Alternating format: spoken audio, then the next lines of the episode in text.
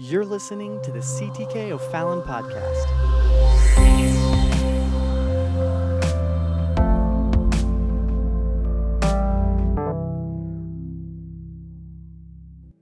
Matthew chapter number ten. And I want to talk to you, if I can, on things that will keep you. So I'm going to direct my remarks to all of us, but this is good, especially for our graduates. So DeAndre, I'm preaching to you tonight. And Allie, I'm preaching to you tonight, but I'm preaching to all of us, and I'm preaching to myself. Matthew chapter number ten, we're going to read from verse sixteen, Matthew ten and sixteen, and then we'll read on down through verses twenty-two.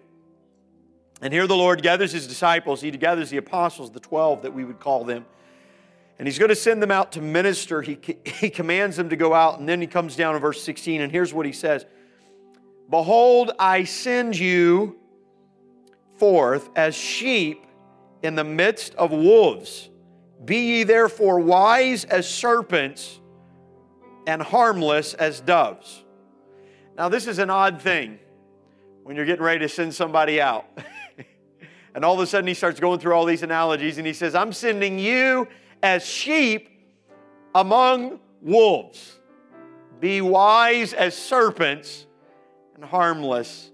as doves. And then He unfolds it a little bit for us in the next few verses, and He says, but beware of men, for they will deliver you up to the councils, and they will scourge you in their synagogues, and ye shall be brought before governors and kings for my sake, for a testimony against them and the Gentiles. But when they deliver you up, take no thought how or what you shall speak, for it shall be given you in the same hour what ye shall speak, for it is not ye that speak, but the Spirit of your Father which speaketh in you. And brother shall deliver up brother to death, and father the child, and the children rise up against their parents and cause them to be put to death. And ye shall be hated of all men for my name's sake, but he that endureth to the end shall be saved. And then skip down, if you will, to verse number twenty-eight. He says, and fear not them which kill the body, but are able, but are not able to kill the soul, but rather fear Him, which is able to destroy both soul and body in hell. I want to preach, if I can, on the next few moments tonight, things that will keep you. Things that will keep you. Amen. I've never heard that before, Brother Kendall. Life being like looking both ways and then getting hit by an airplane. That's that, that may be an exaggeration, I hope, but life will happen. That's what Jesus is saying. Life will happen. Tell somebody, life will happen. Amen. But He gave us some things here that will keep us. Amen. Everybody say, God bless your word. Amen. You may be seated tonight in the name of the Lord.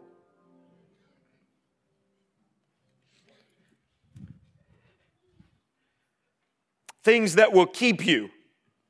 This is an odd thing that the Lord says as He's sending them out.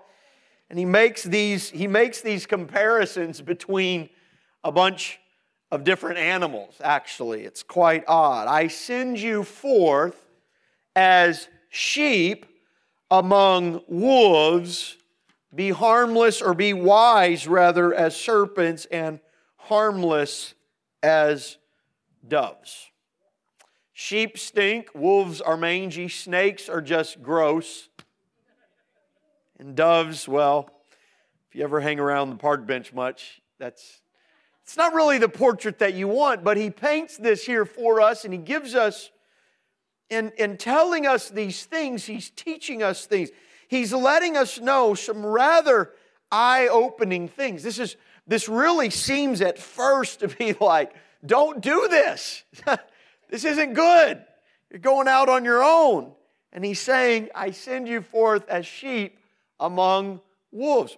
Well, Lord, don't do that. What? Why? But, but life has to go on. I, as a parent, I, I fear the day. I don't fear the day. I dread the day a little bit, I guess, that my son will be old enough to drive.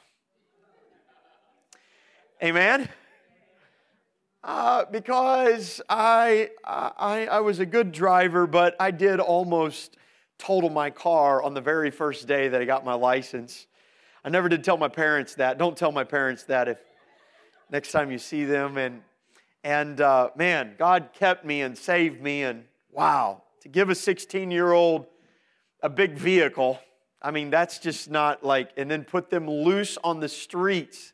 I mean, some of you are just shaking your head. Isn't that crazy? I mean, isn't that absurd? Like, you know, it's just like, and and and you, you fear not only for their lives, you fear for those around them, right? I mean, also, you're like, Lord, no, this is this is crazy. Sending your kid, I haven't done it yet, sending your kid off to school, leaving your child. You don't want anything bad to happen to them, but yet you have to release them and you have to let them go. DeAndre, I can guarantee, Allison, I can guarantee that even though you're adulting now and you're going off to college, that there's still a little bit in in in in in mama's heart that's like, oh, I hope they're all right. There's probably another part that says, man, I'm so glad that, you know, but we won't we won't focus on that part. But there's a little bit that's just, oh, those big decisions. You got you've got big decisions yet to make in your life. And I'll pick on you guys because you're the graduates tonight. I mean, you still got careers to establish, you still got livelihoods, you got relationships to make. You've got uh, uh, relationships. If if marriage is in is in the plan, the future for you, those are big critical decisions. Who you're gonna bring alongside, where God is going to stay in your life. Probably that is the bigger thing that I pray already now is, God, will my child make you the center of their life first in the life? Keep you first, because there's no there's no guarantee. But you can't keep them caged forever. You can't keep them on a leash. You can't keep them at the house. You have to let them go. They grow up. They become adults, whether you like it or not. I mean, if they're thirty-five and still in the basement, they may be a sorry excuse for an adult, but there's they're still an adult. And they're growing up. You you want them to mature. And there's no greater thing than I can imagine than when the child does grow and they do navigate those choices, and later on I can only presume and, and, and, and, and assume what that must feel like as a parent, being able to look at your children and then your grandchildren and see them maybe hit some bumps in the road, but still serving God and faithful to the Lord. Wow, what a glorious thing that is. That really is the heart's prayer. They've got to grow up. And in order to get to that point, you've got to release them.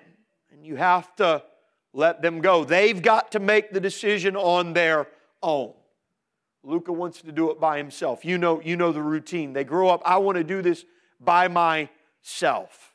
And they've got to do it on their own. So the Lord looks at His twelve disciples and He tells them, okay, look, you can hang around with me all the time, but I'm going to preach and teach. And He says, I'm going to send you out.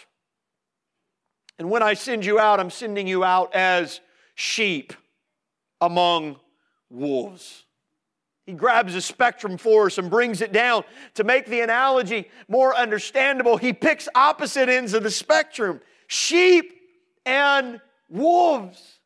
Sheep who are extremely vulnerable, absolutely defenseless. Their only defense is having a shepherd. The Lord says, I send you out as sheep among wolves. Wolves, they run in packs. Or sometimes the deranged wolf, he's a lone wolf. They're, they're out there. There is a dominance kind of mentality among them. They, they dominate one another, always striving for that. And they are bloodthirsty. And He contrasts that with the sheep. The sheep that only lives in community of herds. The sheep never lives on its own. It never goes off. It stays around. It's comforted by others. It, it, it, it's living in, in folds. It's living in flocks. It's living in herds. Absolutely defenseless. And God says, Jesus says, I send you out as sheep among wolves. Preached about it a little bit this morning in the way of the world. This is really the portrait. This is where we are living today. And I want to make note of this. I mentioned it just a moment ago, but make note of this, that sheep are absolutely defenseless except they have a shepherd. God never intended, even though He sends us out, even though we grow up, even though He places us here on this earth, He never intends for us to live without Him as the great shepherd in our life. Without the Lord in our life, we are defenseless. We are vulnerable. We are susceptible to attack. That's why, Brother Kendall, that was a great, that was a great word right there. Keep the Lord first. Love the one true God with all of your heart, because without Him, this thing does not work. I'm sending you out as sheep among wolves. Yes, that's what the world's like. Bloodthirsty, lusting for life. They feed on life. They feed on the innocent, this dominant culture. And they come together in packs trying to intimidate and tear down. So be careful. He says, be wise as serpents. My mother-in-law hates snakes. I couldn't even preach about snakes with her being here. She can't stand them. It gives her bad dreams at night. Snakes are not something to be emulated, but yet Christ here says, be wise as a serpent. The, the, the contrast here from the word is, is to be shrewd, but, but the shrewdness here is different from that of Genesis chapter three, where the serpent comes and he beguiles Eve. Here, he's talking about a sanctified shrewdness, if you will. He's talking about a wisdom and a, an alertness and awareness of your surroundings. A serpent is very aware of its surroundings, always careful. It doesn't just meander out. It slithers along the side. It hides. It coils. It always keeps itself in position to retract or to attack as necessary. It is always, it is always aware of the moment and what's around them. And the Lord tells us, be wise as serpents. When you go out in this world, don't check your brain, don't turn it off, but be alert, be aware that there are things that are warring for your soul. Be wise, be alert of your surroundings. Know what's going wrong, what, what's going on around you. As a, as a born-again believer in two thousand nineteen, can I tell you, now more than ever before in, in the West, in America, in our generation, we cannot afford, amen, just to assume that everything's going to be all right. We've got to take care. Wisdom in life. Wherever you're at, especially going among others in, in, in, in college, in career, in relationships, in life, you've got to be alert of what is around you. Parents, we don't, we don't just give our kids a, a, a phone. You ought not just give your kids a phone and lock them in the room for hours and assume that everything's going to be all right. I didn't get a lot of amens there. I wasn't looking for amens, but that's a good place in your spirit to say amen, because this is what the Lord was saying. Be wise as serpents. Be aware. Be aware of what's trying to enter into your home. I don't know if you pray this prayer, but I pray the prayer, God, cover my home. My home is consisted of individuals, and I pray, God, cover our marriage and cover our family and, and guard. But actually, my physical property, I, I go into my home, in my house, and I pray over my house.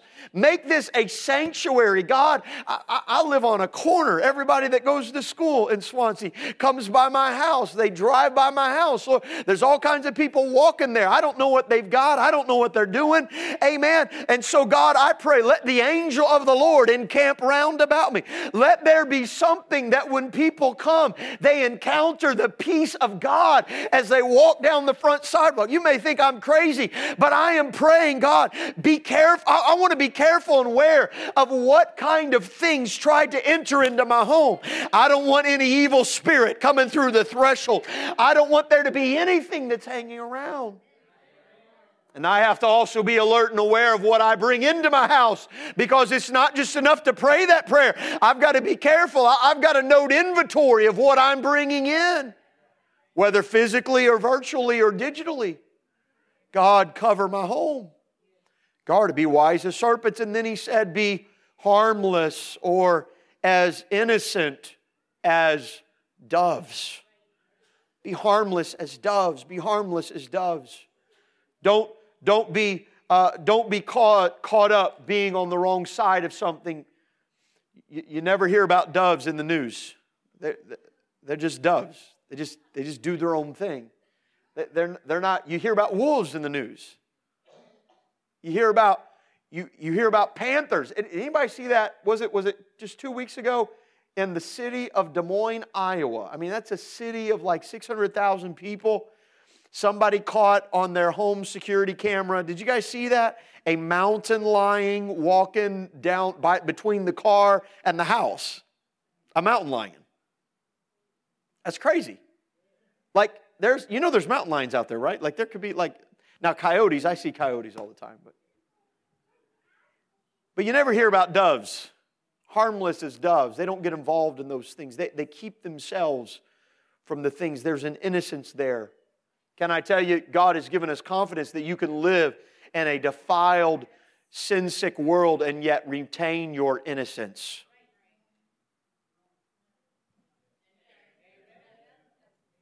That doesn't mean you're ignorant of things. I'm not talking about that. I'm talking about innocence. Innocence. Yes, I, I'm not ignorant of things. I understand that there's gross, vile things that go on, but God, help me to be harmless as a dove. If I have an innocence in my heart, it's going to be a lot harder for me to harm somebody else. And so here's the things that Christ gives us, and then He unfolds that a little bit. He unfolds it for us. And so four things that I see that I'll pull out of this chapter that He unfolds for us in this verse. Number one, He says, first of all, we're not sheep and wolves and, and, and serpents and doves. We're as those things. He says, so here, here's how it breaks down. He says, number one, beware of men. Allie?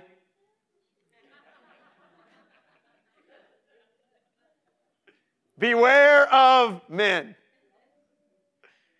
Beware of men. Beware of men, for they will deliver you up to the councils. They will scourge you in their synagogues. They, you shall be brought before governors and kings for my name's sake, for a testimony unto them and the Gentiles. I find it interesting because Paul says this, we wrestle not against flesh and blood, but Jesus says, beware of men.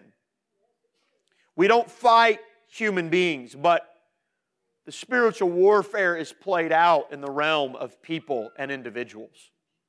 Beware of men, because it's men that are going to betray you. It's men that are going to let you down. It's men that are going to persecute you for my name's sake. Be careful. Beware. That's why he preaches so hard later on in the New Testament. Paul would admonish us, don't be unequally yoked together with an unbeliever. Beware of people who have not entered into covenant with God, who do not have, a, have an understanding and a relationship with God, who do not just have a simple faith in God, because sinners, as I said this morning, sinners will do sinful things. They're on a different track. There's a way which seemeth right unto a man, but the end thereof is the ways of death. And so beware, lest you get pulled into that, sucked into that, because you are sheep. You are sheep. You have a shepherd. Listen to his voice. Beware of men. There will be people in life.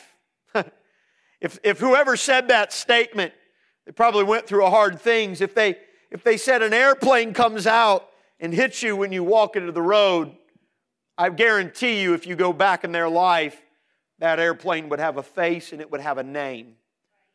Because you're not hurt by things and material things, but it is people that will hurt you. It's life. It is a reality that you're going to have, and the Lord warns them of that. Beware. Be careful. Be careful of those things in your life. Keep yourself, amen. It's going to take a lot of grace in life, amen. Life takes a lot of grace.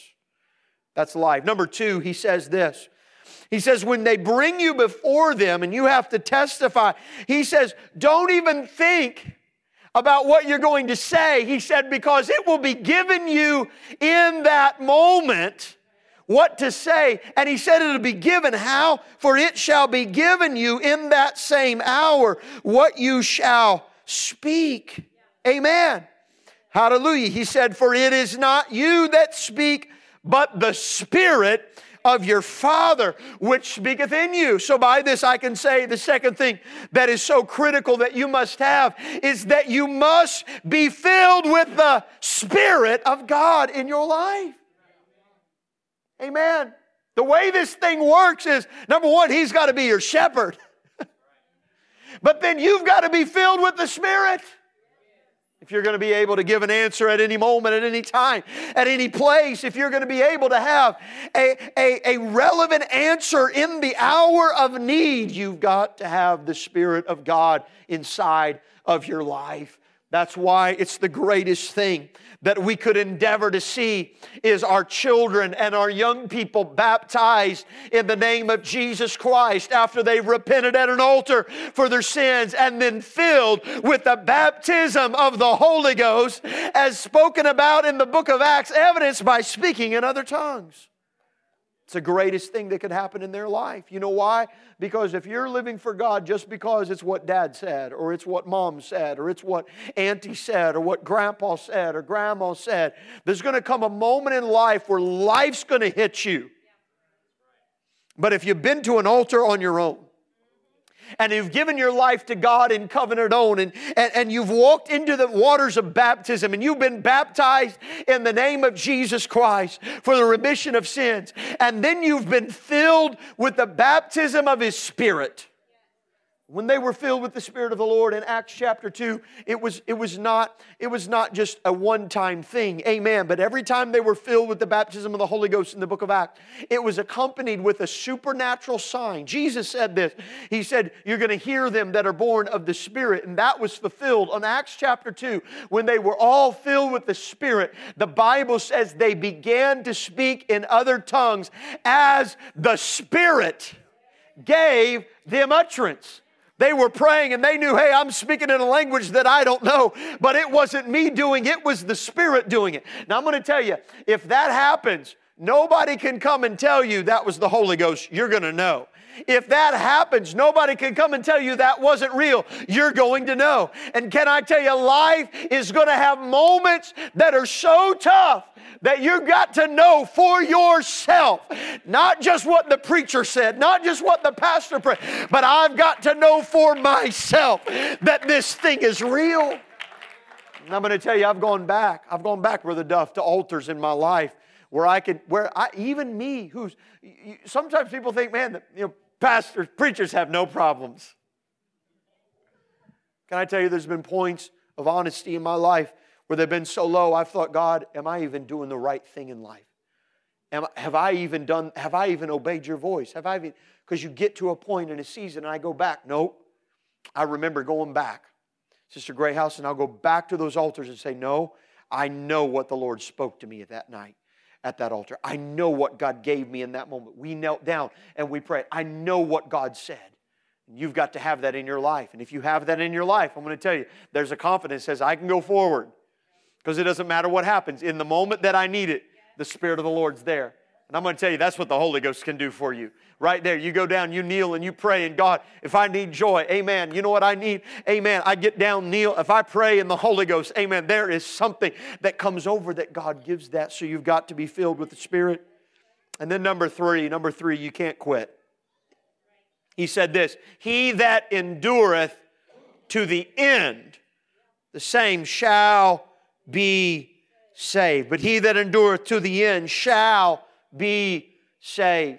Can I tell you, it's not good enough just to live for God for ten years. It's not good enough just to live for God for twenty years and then quit. You've got to endure to the end. It's all right if you only live for God for six months, if it's the last six months of your life. Now, it's better when you give God the fullness of your life. But don't do the opposite. Don't live for God for the fullness of your life. And then somewhere along the line, just say, oh, I don't need this, and walk away. No, he that endureth to the end.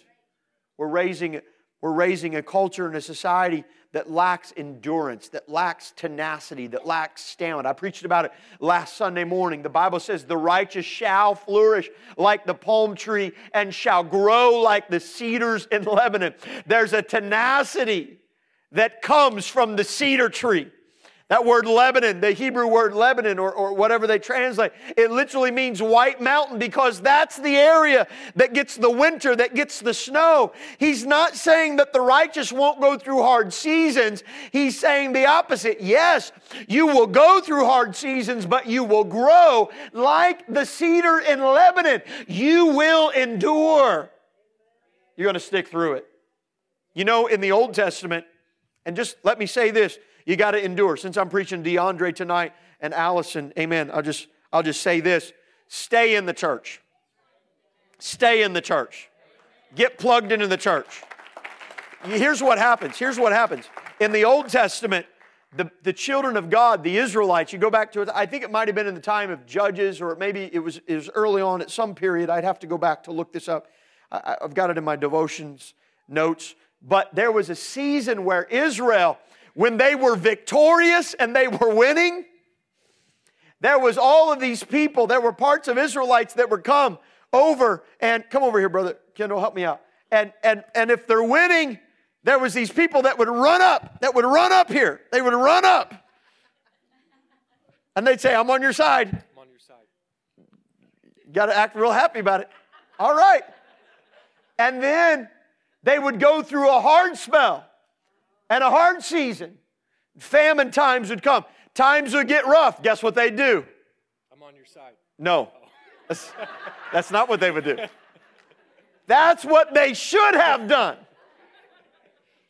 The Bible says that when it got rough, they'd run away. And they'd say, no, I'm not an Israelite again. I'm not an Israelite. Oh, I'm no, you know, those people, oh, they just... And then all of a sudden, the Israelites would be doing good. And they'd be, they'd be winning again. And guess what? Here they come. Here they come. I'm on your side. He's a quick learner. And you know what? I've seen people in the church like that.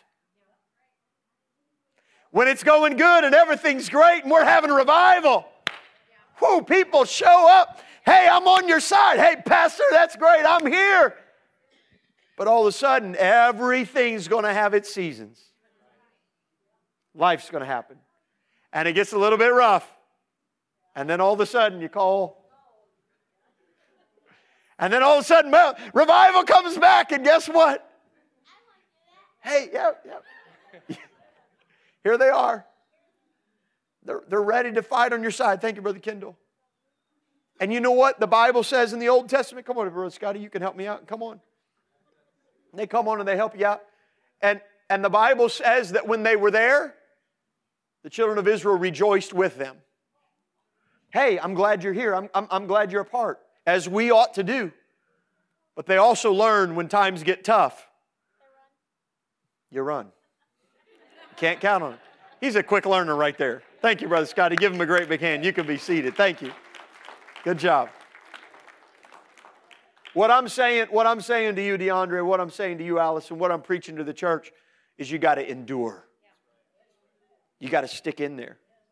You got to be somebody that God can count on. And you say, hey, I'm here. Seasons may be tough, but I'm here. Because he that endureth to the end shall be saved. And there's a blessing that comes to those. I'm going to tell you, every, every person that's, that's lived for God for any amount of decades in this, in this place here tonight has gone through seasons. You've had ups and you've had lows. You've had hard times. You've had times where you thought, man, everybody else is running. Man, wouldn't that be easy? But you can't, because you got to keep on sticking it out. We got to have endurance. We got to have endurance. You got to have endurance. You got to have endurance in relationships. Marriage is not for the faint of heart. Pa- parenting is not for the faint of heart. Life is not for the faint of heart. And here Jesus says, you've got to endure. Being a Christian in two thousand nineteen and beyond, I believe we're going to see a day where it's not for the faint of heart. And this, this passage will evermore be relevant to us. And he leaves us with this fourth thing, and I'm coming to a close. The fourth thing's found in verse twenty-eight.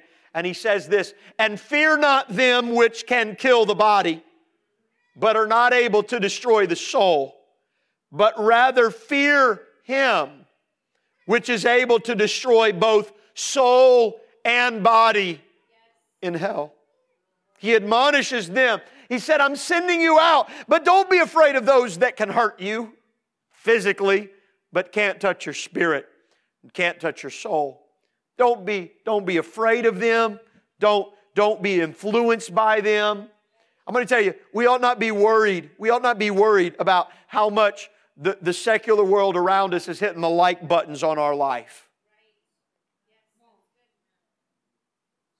Don't fear them which which can destroy the body. Yeah, they, they, they may be able to hurt me physically. They may be able to do th- something. They may be able to marginalize me, he says, but fear God, fear Him, which is able to destroy both soul and body. Fear, he's talking about that godly fear. There's got to be a reverence there that you have for the Lord. There ought to be a reverence. You ought to hold in highest regard the love for the Lord. There ought to be an awe that you have for God. There ought to be, even if you can, a trembling with a severe respect. The, the, the lion tamer that doesn't just walk into the cage without respecting that lion. He may tame him. God is not a lion to be tamed, but He is a God that has told us that He would not hurt us, but yet we would not go, we would not go to the God who has all power in heaven and earth. Amen. And we ought not mock Him, and we ought not ch- chide Him. We ought not tempt Him. Fear God. Fear God. Don't fear man. Fear God.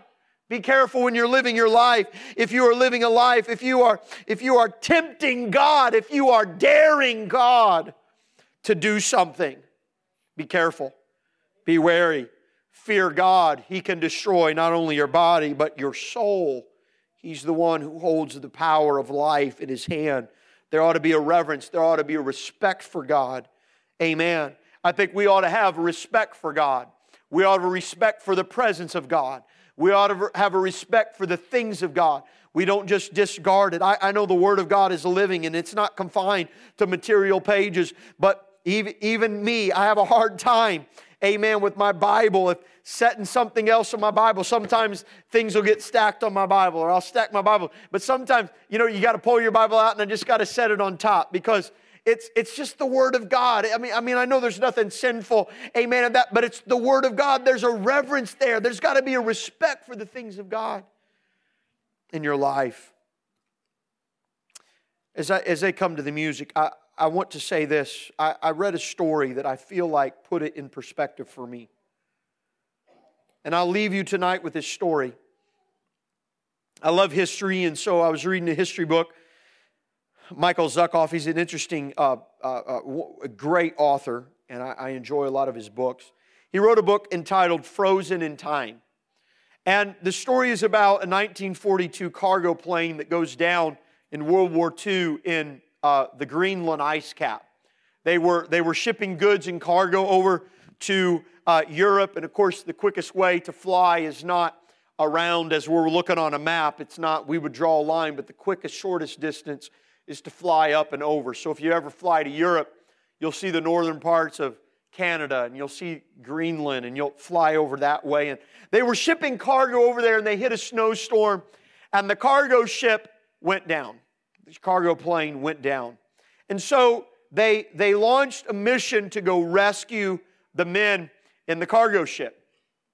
And the mission, uh, it was a B seventeen. It was the National Guard. It was a B seventeen. It had The uh, uh, oh my uh, the feet on it that f- it was a float plane, and it was able to, to land uh, somehow up there. It was it was, it was going to be suited for that, and so two men go out, and they spent days searching for they spent days searching for the cargo ship. They uh, uh, they finally found it, its location, and they would fly in.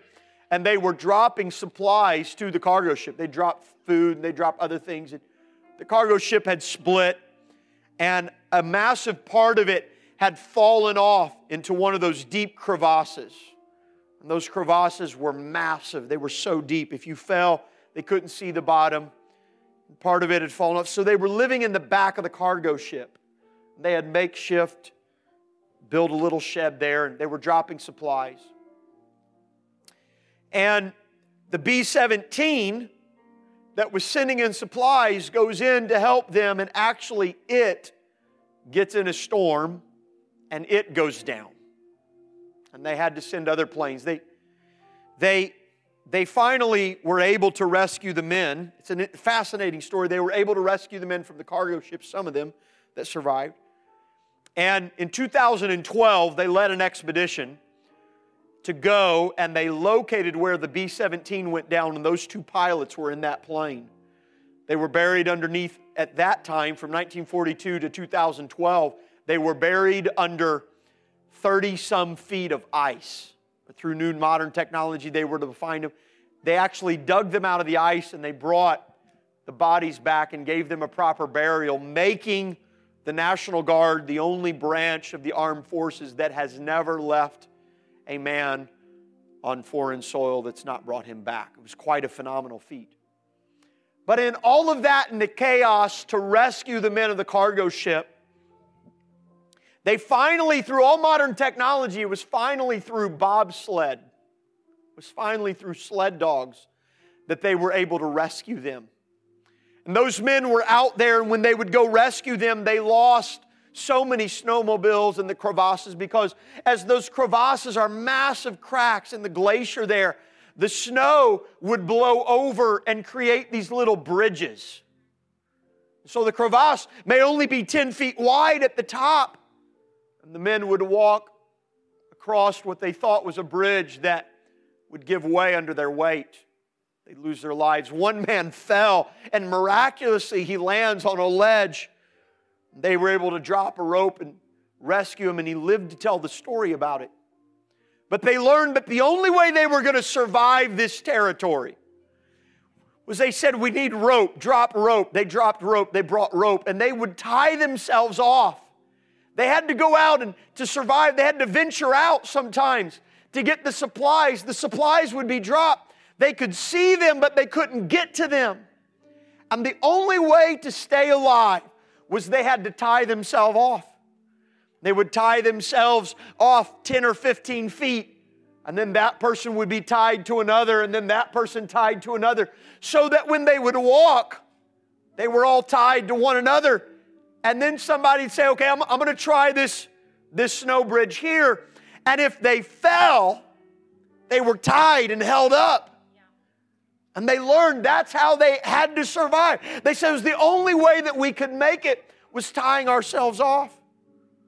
I'm going to tell you, if you're going to make it in your walk with God, you can't just walk out there isolated and say, I can do this on my own. No, you've got to anchor yourself to some great things. You've got to anchor yourself to some things in life. That's why you need a church. That's why we need the body of Christ in our life. Because what fellowship does is it, it spreads a network of connection here that, hey, when I'm not, when, I, when I'm M I A, when I'm missing in action, somebody says, hey, I've been missing you. Where are you at? What do you need? Well, I slipped. Well, I fell. Well, come on, let, let's, let's come back. Let, let, come on back with me. Come on. Let, let's get back to where we need to be. You've got to tie yourself off. You've got to, you got to anchor yourself to, to the Word of God that can pick you back up, because I guarantee you there's going to be times where you're going to slip and times where you're going to fall. What you're tied to matters. Makes a difference. Who you're tied to matters, and it makes a difference.